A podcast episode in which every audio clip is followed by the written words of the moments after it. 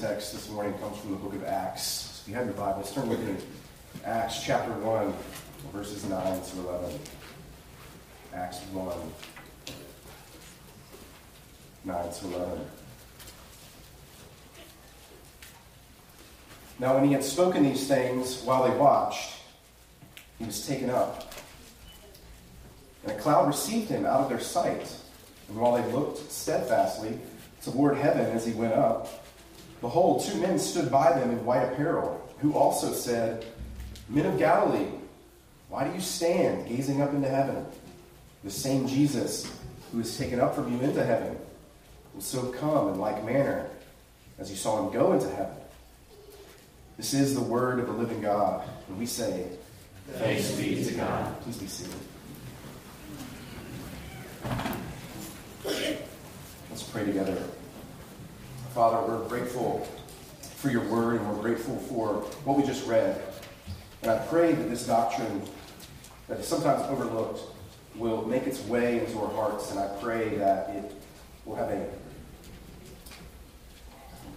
a sweet effect in us. So work among us now. I pray for those who may be listening, whether via the live stream or even in this room, that do not yet know you. Lord, I pray that by the Spirit you will convict them of their sin, draw them to Christ, for he is sufficient to save. In his name, amen. One of the most, I think one of the most convicting uh, verses in all of Scripture is when Paul says that he desires to depart and be with the Lord. He's ready. He's ready. He's a middle aged man and he's ready to die. It's not as if he's ready for more pain or suffering. It's not that sort of thing, but he's ready.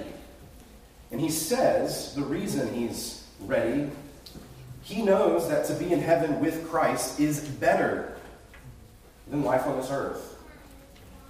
It's convicting because I think I think it's hard to get there. I think for many of us, we value our lives here. Our lives are quite comfortable. Paul, knowing the Lord as deeply as he did, he knew in the, in the deepest part of his being that to depart was far better. But he says, but looks like I'll be staying so that I can do more ministry this idea that we are going to heaven, this idea that this world is not our home, it's sprinkled throughout the New Testament, isn't it? It's all over the place. And it's here to console us, it's here to encourage us, it's here to get our sights off of this world. And if we want to be the sort of Christians we should be, we must be heavenly minded. We must live not for this world, but for the world to come. And this doctrine that we'll speak about this morning speaks to that. Normally, here at Grace, we preach verse by verse through books of the Bible. And this morning, my approach is a bit different than the norm. This is more topical in nature, and the topic at hand is the ascension of Christ into heaven. The same event is in Mark and Luke. Many of the New Testament letters speak of the event in varying detail. The Old Testament, too, foretells of this event. And when you look at how often the ascension is mentioned in the Bible, we must recognize it's an essential doctrine. One of our earliest church documents, the, early, the Apostles' Creed, speaks of this doctrine. You may recall in the Apostle in the Apostles' Creed, there's 12 movements. It speaks of the primary events in Jesus' life and ministry. Here's a sampling. Jesus suffered under Pontius Pilate, was crucified, dead, and buried. He descended into hell. The third day, he rose again from the dead. And then here, here's the doctrine for today. He ascended into heaven and sitteth on the right hand of God the Father Almighty. In my view, many speak about the birth of Christ, the death of Christ. We speak of his resurrection from the dead and about Christ's eventual return to the earth, but I think we do not speak enough about this event, about Christ's ascension. This is a link in the chain that often goes missing, and that is to our detriment. The ascension is crucial to understanding all of Christ, all of his benefits. Our forefathers in the faith made much of this doctrine. Augustine speaks of its centrality. John Owen, too. Owen, for instance, says this the assumption of our Lord, or you could say the ascension of our Lord into glory, his glorious reception in heaven, is a principal article of the faith of the church, the great foundation of its hope and consolation in this world. Those are strong words. The ascension is the great foundation of the church's hope. It's our consolation in this world. The ascension consoles us, it comforts us to know Christ is in heaven, that he has accomplished our salvation. Another writer, Andrew Murray, has said there are four great cornerstones that lay the foundation of the Christian faith the divinity of Christ, the incarnation, the atonement on the cross, and the ascension to the throne. This last is most wonderful, the crown of all the rest. That's Murray's words. The ascension is the crown of all the rest. So, this doctrine, in short, is not something we should neglect. And I plan to look at this doctrine today. We'll look especially here in Acts, and then, then at the end, we'll take a peek at Psalm 24. These two passages speak of the same doctrine, they just come at it really from different angles. So, first, if you're a note taker this morning, really it's simple. I'm just going to describe what the ascension is, and then there are three benefits that we'll go over. So, first, the ascension is the event in which the resurrected Jesus rises into the realm of his Father. The ascension is the event in which the resurrected Jesus rises into the realm of his Father. We could say it in different ways. That'll be sufficient for now. Let's begin by looking at Acts 1. You'll notice Acts 1 is the beginning of the book. This book tells the story of the first Christians to live after Jesus' death and resurrection. And in verses 1 to 8, there's a summary of the events that took place after Jesus died and rose from the dead. And then, verse 9, we read about the ascension of Christ into heaven. Take note. This event, this is the event that bridges the ministry of Jesus and the life and ministry of the church. Acts is a book that tells the story of the first Christian, the first churches. And what is the event in between? We could say it's the ascension. Luke ends his gospel with the ascension, and then he begins Acts with the ascension. So, right away, after Jesus' ministry, it's the assumption of Christ into glory. This is the foundation, if you will, of the church's ministry. Now, the ascension is only described in verse 9. Verse 9 says this Now, when he, Jesus, had spoken these things, while they watched, he was taken up. That's all it says taken up.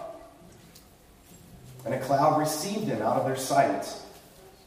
Now, this record is from the vantage point of the disciples. They see him go up, they see it from the ground, but the real glory of this thing is what's going on behind the scenes. It's what they did not see. The true significance is what's taking place in heaven. In Acts, we see things from their vantage point. We see the cloud. Then we see two men who appear before the disciples. And they said to them, Men of Galilee, why do you stand gazing up into heaven? It sounds like a rebuke, doesn't it? The same Jesus who was taken up from you will so come in like manner.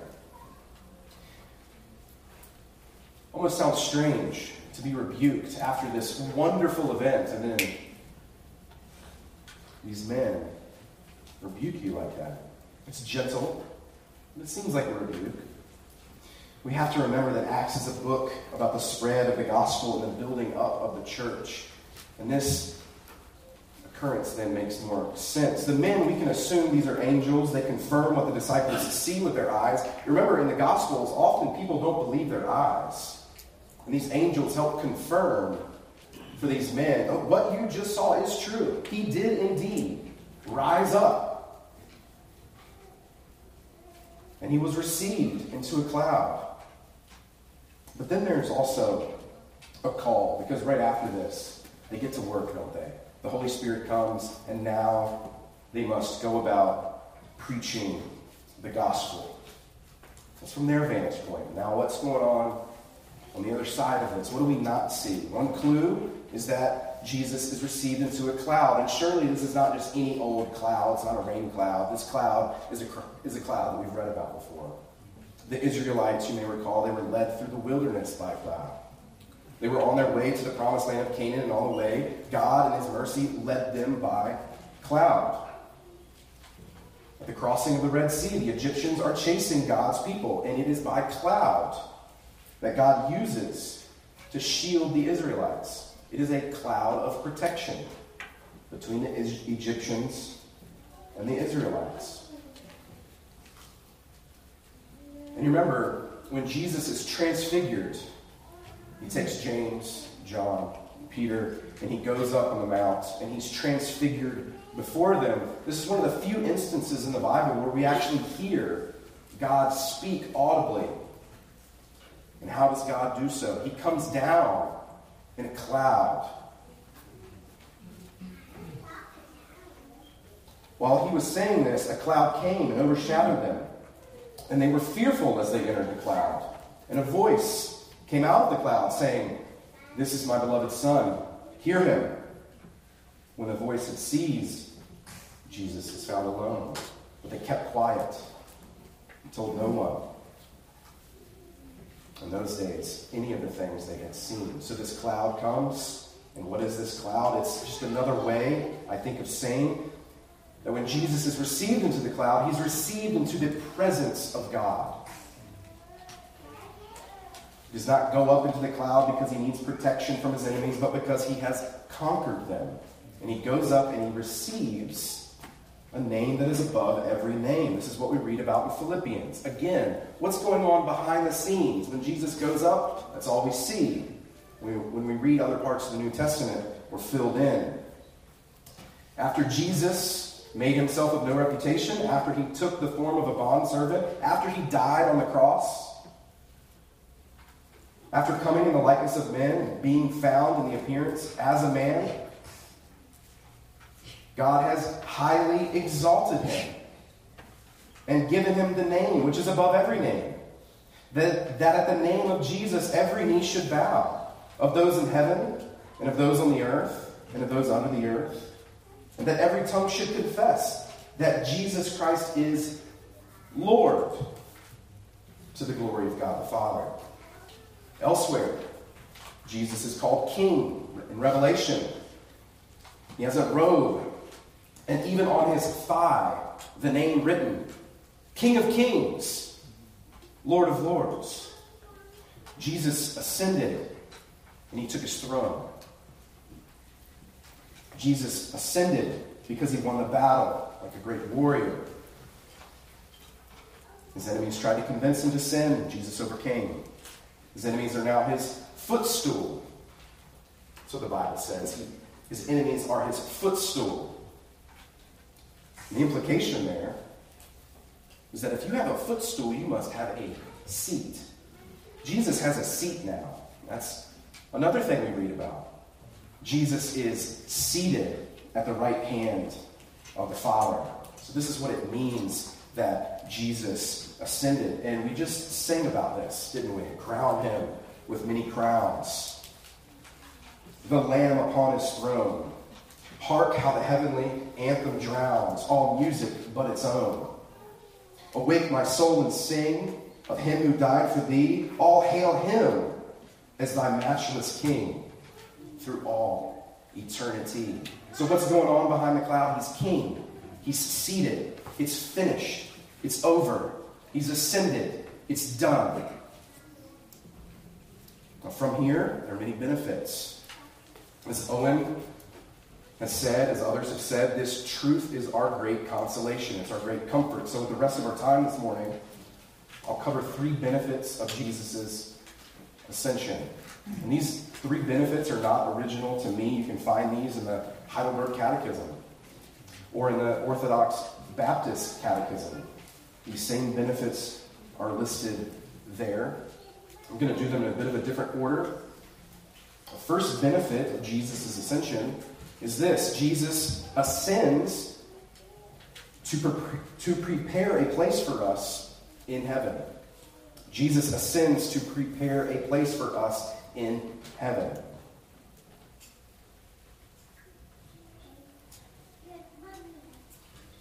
Jesus told his disciples he was going to go prepare a place for them.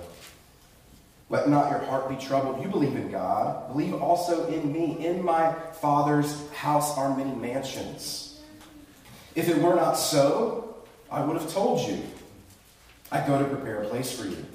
And if I go and prepare a place for you, I will come again and receive you to myself, that where I am, there you may be also. And where I go, you know, and the way you know. And that's where he says, I am the way and the truth and the life. So Jesus prepares a place for us. We can also say it this way Jesus paves the way to heaven for us. This is uncharted territory for mankind. No human flesh, no human flesh had ever ascended to heaven to be in God's very abode. This is the first time. Jesus is the first to rise. He is the captain of our salvation. The saints of old, when they died, they went to Abraham's bosom or Sheol. It was a resting place. Christ had not yet paved the way for mankind to enter into the presence of God. It is only after Christ that mankind is able to enter into the abode of God. Full atonement had to be made first. Jesus prays for this. In John 17, he prays to the Father just before he goes to the, to the cross, and he prays. He tells his disciples it's going to happen. And just a few chapters later, he prays. It's like he's, he's doubling up. Like, I've, I've told them they're going to be where I am. Now, Father, make that happen. I desire, he says, that they also, whom you gave me, may be with me where I am, that they may behold my glory, which you have given me. Think about this. This is the first man in heaven, the first man in the abode of God. In the incarnation, God comes down to earth, God comes down to the realm of man. Jesus is Emmanuel, which means God is with us. Jesus is fully God. He's fully man. Or more precisely, Jesus is truly God, truly man. So in the incarnation, God comes to man. In the ascension, it's the reverse. Man goes to God. This is groundbreaking. No flesh before this could be in God's sight. When Adam and Eve sin, they're not in God's presence anymore. Not in that covenantal, actual, physical sort of sense. They're banished from the garden. And angels prevent them from getting back in. The Heidelberg says, says it this way Jesus ascends that we have our flesh in heaven as a sure pledge. Jesus ascends that we have our flesh in heaven as a sure pledge. So when the disciples watch Jesus go up into heaven, they realize it, it can actually happen. Man can go up there and dwell with God. It's a sure pledge. The Heidelberg continues Jesus is the head, and he will also take us, his members, up to himself. An author I've benefited from on this topic is Gerrit Scott Dawson. He says this The continuing humanity of Christ is the pattern and guarantee of the glorified humanity which awaits us. So, in heaven, in other words, you're going to be human. You're going to have bodies, physical human bodies. Man now can dwell where God is. Jesus entered the presence of God. He's the first man to do so. And he meets him as a man. Ephesians 2 alludes to this. This is, this is, a, this is a sweet picture, and this is, this is one of those verses you, you read a lot, and you got to slow down to take it all in. God, who is rich in mercy, because of his great love with which he loved us, even when we were dead in trespasses, he made us alive together with Christ. By grace you have been saved, and raised us up. There it is. You just, it's, it's not just that you've been saved from your sins. You have been raised up. This is, this is like this is past tense. You've been saved. You've been born again. Those are past tense. But here, the past tense continues. You have been raised up. And it says this He made us sit together in the heavenly places in Christ Jesus. So, in some sense, this is mysterious. In one sense, we will be raised up on the last day. In another sense, Christian, you're already seated up there if you are in Christ. If you are unified with Christ, where is Christ? Seated at the right hand of the Father. You're in Him. This is why this doctrine matters. This is your future, Christian, but in another sense, it's your present. So, how we walk around day to day with this truth looming before us, how does this change your week to week? Your Lord is in charge. He's seated at the right hand of the Father. But you're with him. That changes things, doesn't it? Comforts, consoles, but it also energizes, doesn't it? It energizes. It gives you a little bit of a little bit of gusto, a little bit of confidence week to week. Second benefit of Jesus' ascension, Jesus ascends that the Spirit may come. Jesus ascends that the Spirit may come.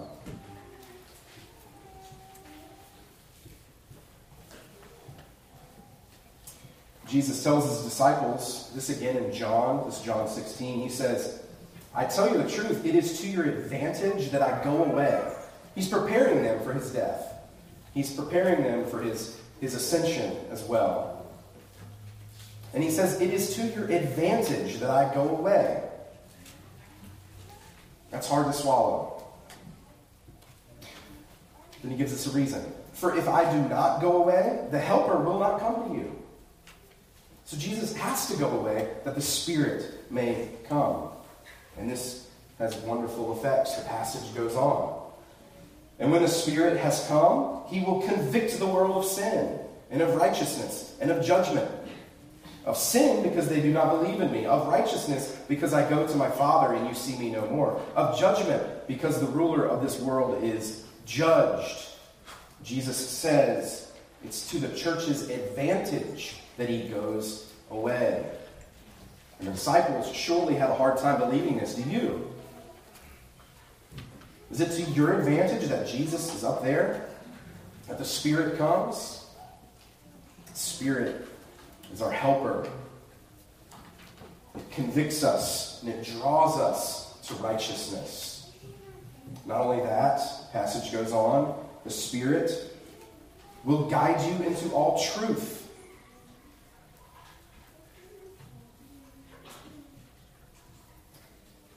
We can look elsewhere in the New Testament. The Spirit prays for believers. Right from their very core. When you become a Christian and the Holy Spirit comes upon you and dwells within you, now you have the Spirit of Jesus wherever you go. In all the believers all around the world, Jesus, in some sense, is there, spread out. This is why Jesus had to ascend, that the Spirit may come. Spirit prays for us. When we do not know what to pray, the Spirit within us says, Abba, Father, on our behalf. The Spirit gives gifts to the church. It is the Spirit that bestows upon each church. The gifts we receive. And the Holy Spirit accomplishes the Great Commission. It's noteworthy that when Luke speaks of the ascension in his gospel account, he does so on the heels of giving the Great Commission. So he gives the Great Commission, and then, after he gives the Great Commission, he says, I will send the promise of my Father upon you. But tarry in the city of Jerusalem until you are endued with power from on high. So he gives them the Great Commission, and then he tells them they're going to have help. They're going to have the Spirit.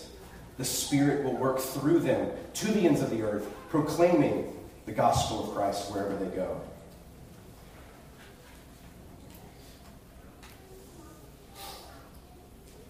Last night, actually, I was speaking to a brother, and he pointed this out that Jesus, by going away, Jesus assures everyone that his army is not an earthly army. He's not starting a war. I think that's worth pointing out. People really thought that Jesus was going to raise up an earthly army. He could do miracles. But when Jesus ascends to the Father, he's really confirming the fact no, my kingdom is heavenly. And through the Spirit, you must go proclaim the kingdom. This kingdom is not of this world. We spread it by word, by the Spirit. Third benefit of Jesus' ascension Jesus ascends to God and acts as our great high priest. Jesus ascends to God to act as our great high priest.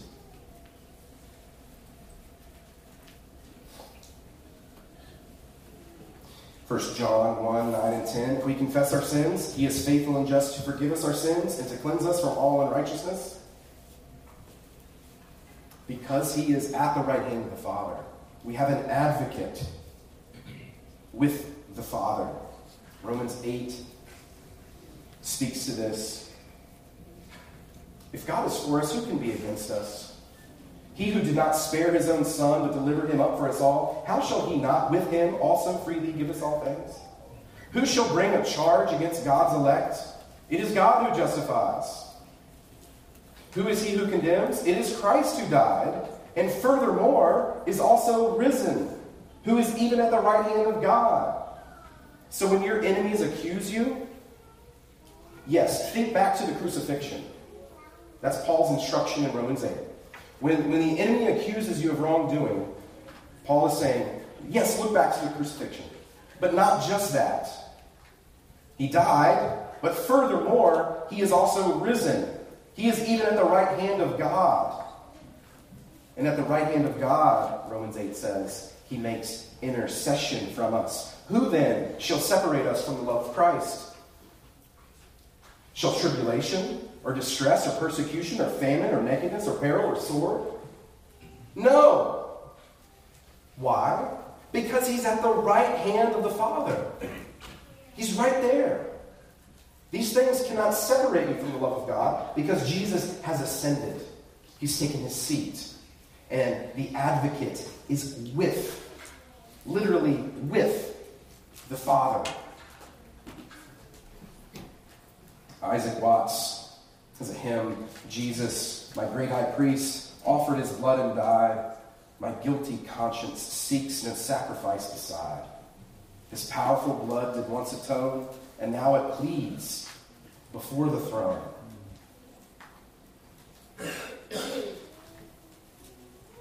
I'm going to close. It's a lengthy closing. Don't think I'm closing yet. It's a lengthy closing.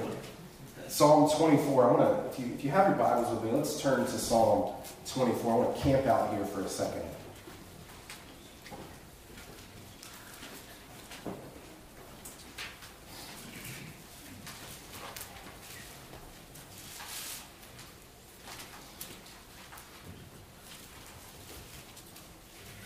Psalm 24 is, is actually one of the Psalms of Ascension.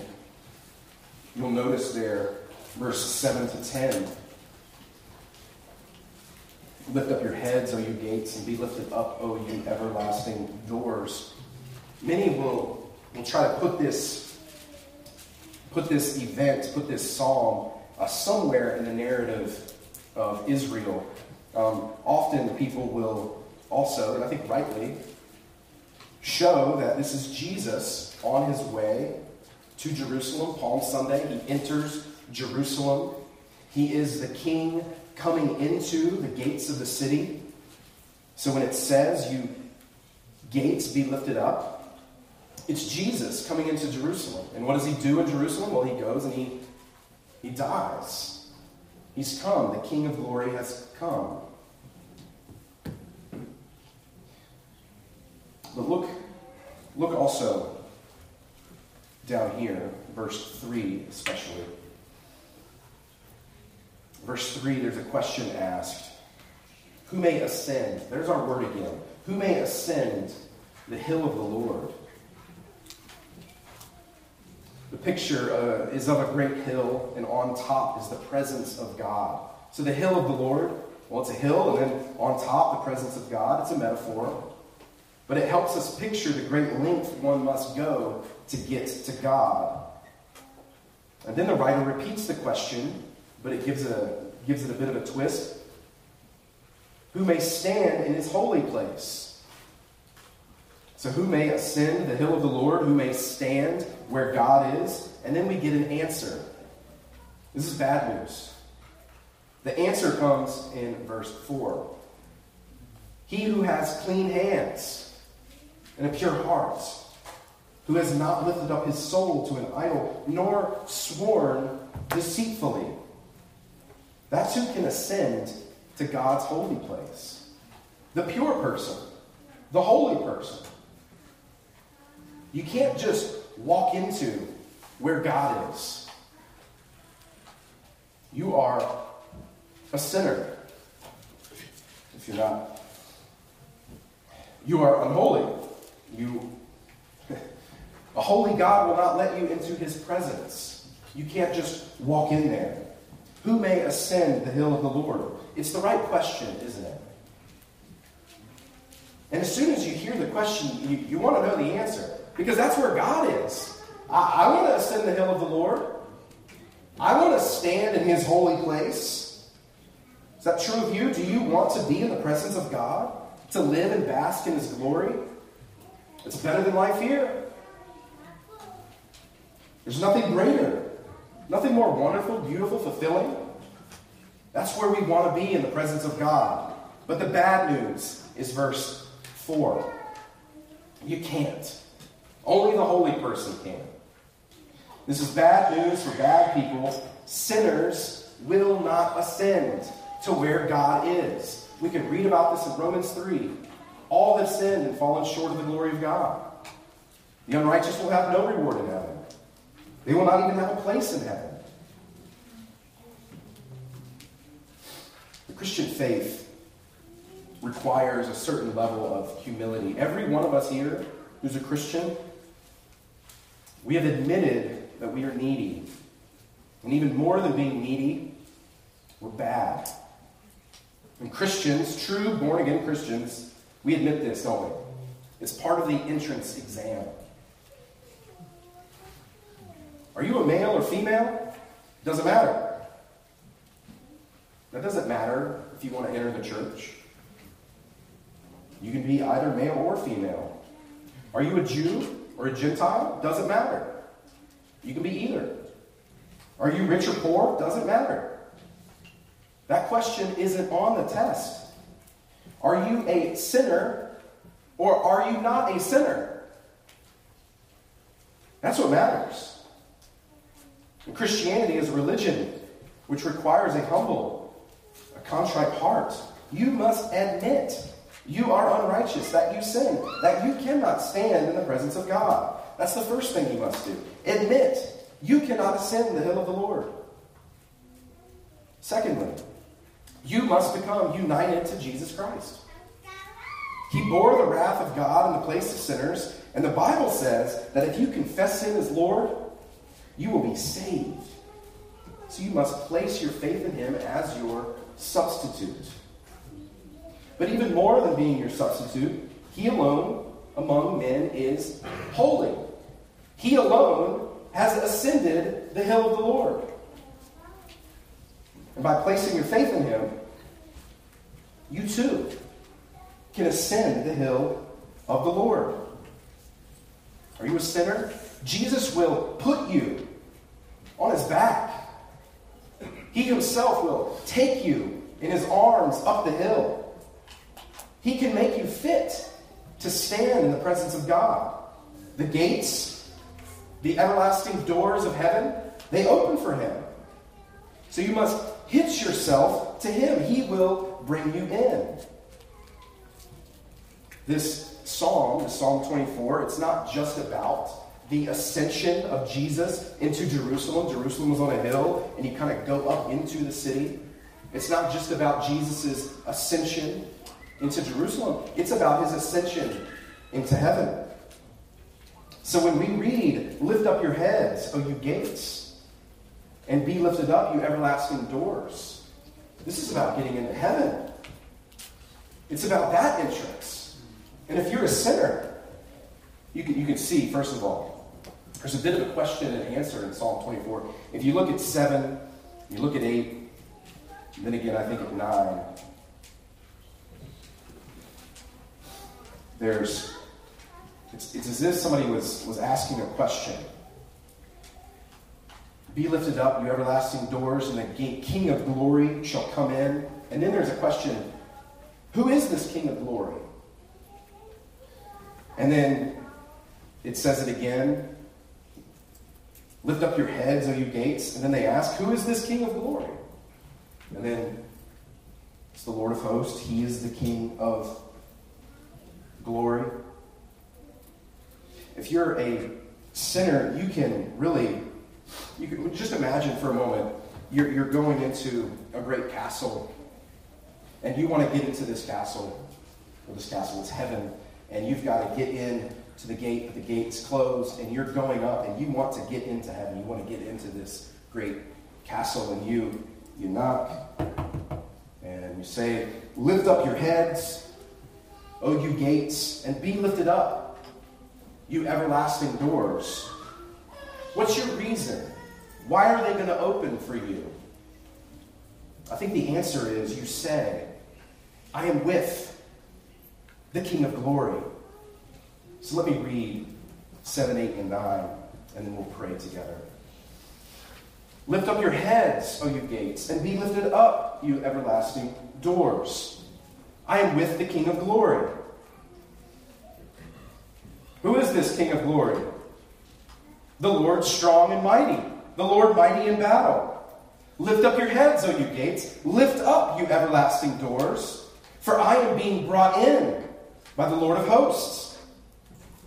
For I am, fr- for I am a friend of this King, of this King of glory. That's the message, I think, of the ascension. He brings us in. If you do not know him in this intimate, saving way, speak to me, speak to one around you. We'd be happy, privileged to talk to you more about that. Let's pray together. Father, I do pray that you'll help us to see the value of this doctrine and that it will console us as we spend time here on this broken world.